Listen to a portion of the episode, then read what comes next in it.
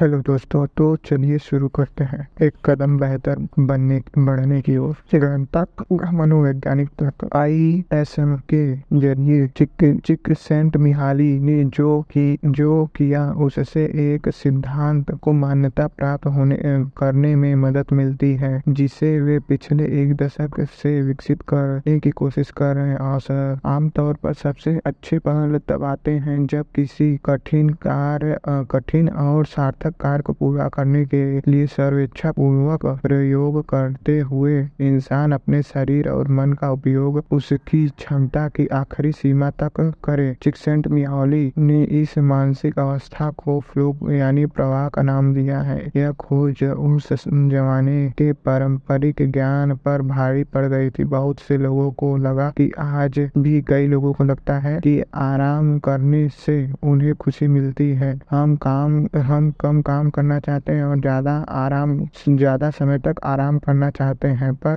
चिकसेंट मिहोली के आईएसएम अध्ययन से स्पष्ट हुआ है कि आराम खुशी का स्रोत नहीं है। विडम्बना यह है कि खाली समय में, सॉरी विडम्बना यह है कि खाली समय के मुकाबले आप नौकरी या काम का आनंद कहीं ज़्यादा लेना आसान है, क्योंकि फ्लो एक्टिविटी की तरह की नौकरी या काम में भी कुछ अंतर्निहित लक्ष्य चुनौतियाँ और फीडबैक रूल्स होते हैं। ये इंसान को अपना काम करने, उस पर ध्यान केंद्रित करने और मानसिक रूप से उसमें खो जाने के लिए प्रेरित करते हैं, जबकि खाली समय बेढंगा होता है। उसका कोई मूर्त नहीं, मूर्त रूप नहीं होता है और न ही इसमें कोई तयशुदा योजना होती है। इसलिए उसे आनंददायक बनाने के लिए अधिक प्रयास करना पड़ता है। जब अनुभव के आधार पर लोगों को परखा गया तो स्पष्ट हुआ हुआ कि जितना उन्हें लगता था उससे कहीं ज़्यादा खुश हुए तब थे जब वे नौकरियाँ काम आ,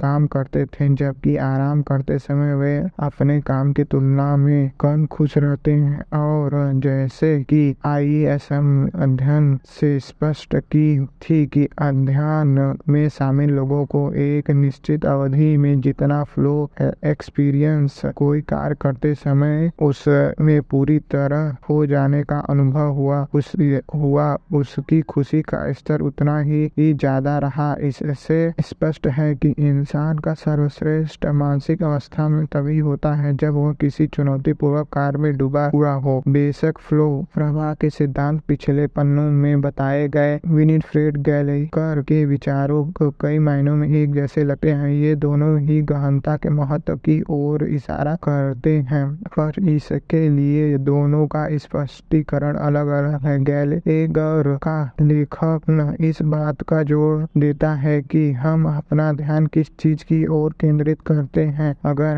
हम सतही और नकारात्मक चीज़ों की ओर नज़र चीज़ों को नजरअंदाज कर महत्वपूर्ण चीज़ों के में खो जाने की हद तक अपना ध्यान केंद्रित करते हैं तो हमारा कामकाजी जीवन और अधिक सकारात्मक व महत्वपूर्ण बन जाएगा। इसके विपरीत सेंट के ये फ्लो प्रवाह प्रवाह सिद्धांत का आमतौर पर इस बात से कहीं खा, खास लेना देना नहीं है कि आप किस चीज़ पर ध्यान केंद्रित करते हैं। हालाँकि संभवतः वे वे गए लेगर द्वारा उदित शोध से सहमत होंगे। उनका सिद्धांत कहता है कि गहनता में जाने का एहसास ही अपने आप को संतुष्टिदायक जनक होता है और इंसानी दिमाग इस चुनौती को पसंद करता है। भले वह इंसान कोई भी हो। वैसे दोस्तों जिसको नहीं पता उनको मैं बताना चाहूँगा कि चिक सेंट मिहाई और गैलेनी गैलेगर, ये दोनों ही खुशी और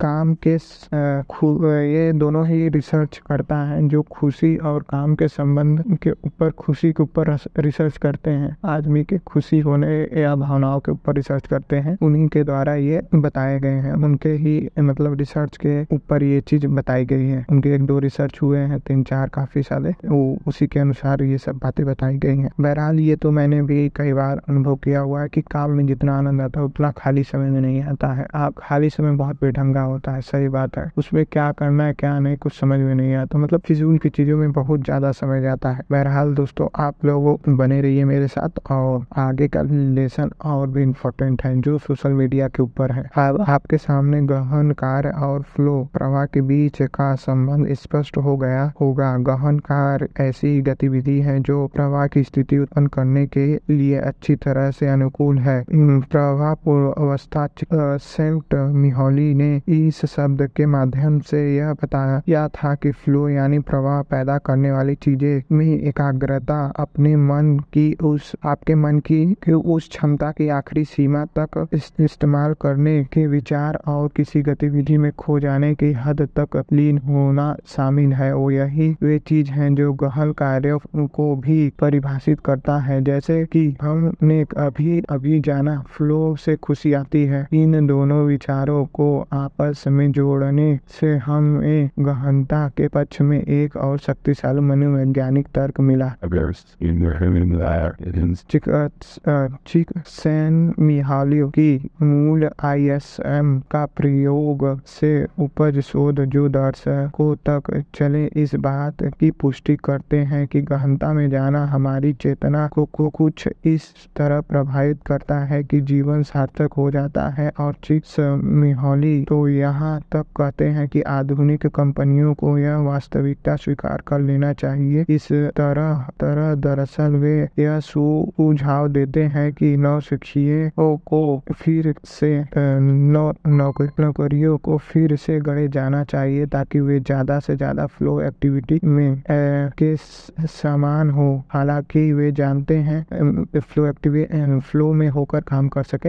हालाँकि वे जानते हैं कि नौकरियाँ को इस प्रकार फिर से गढ़ना मुश्किल है और साथ ही विघटना विघटना भी उदाहरण के लिए पिछले अध्याय में प्रस्तुत मेरे तर्कों पर गौर करें। इस इसलिए इसलिए चिक सन्निहाल ने इसके आगे अपनी एक बात स्पष्ट कर, करते हुए कहा कि इससे भी ज़्यादा महत्वपूर्ण यह है कि व्यक्ति खुद फ्लो के अवसर को तलाश करना सीखे। प्रयोग सॉरी प्रयोगी मनो प्रायोगिक मनोवैज्ञानिक के संसार को समझने की हमारी इस छोटी सी कोशिश से आखिरकार हमें यही सीख मिलती है कि गहन संतुष्टि पाने का सबसे सीधा और सहज रास्ता है। अपना कामकाजी जीवन गहन कार्य में उपजे फ्लो के साथ विकसित करें। तो ठीक है दोस्तों, आज का यहीं तक है। उसके बाद मिलेंगे अगले लेसन में और मुझसे जो भी भूल चुके हुए उसके लिए अभी से सॉरी और आपने इतना लंबे समय तक सुना, उसके लिए धन्यवाद। चलिए फिर बढ़ते हैं कुछ नया सीखने की ओर, कुछ बेहतर करते हैं, खुद को बेहतर करते हैं।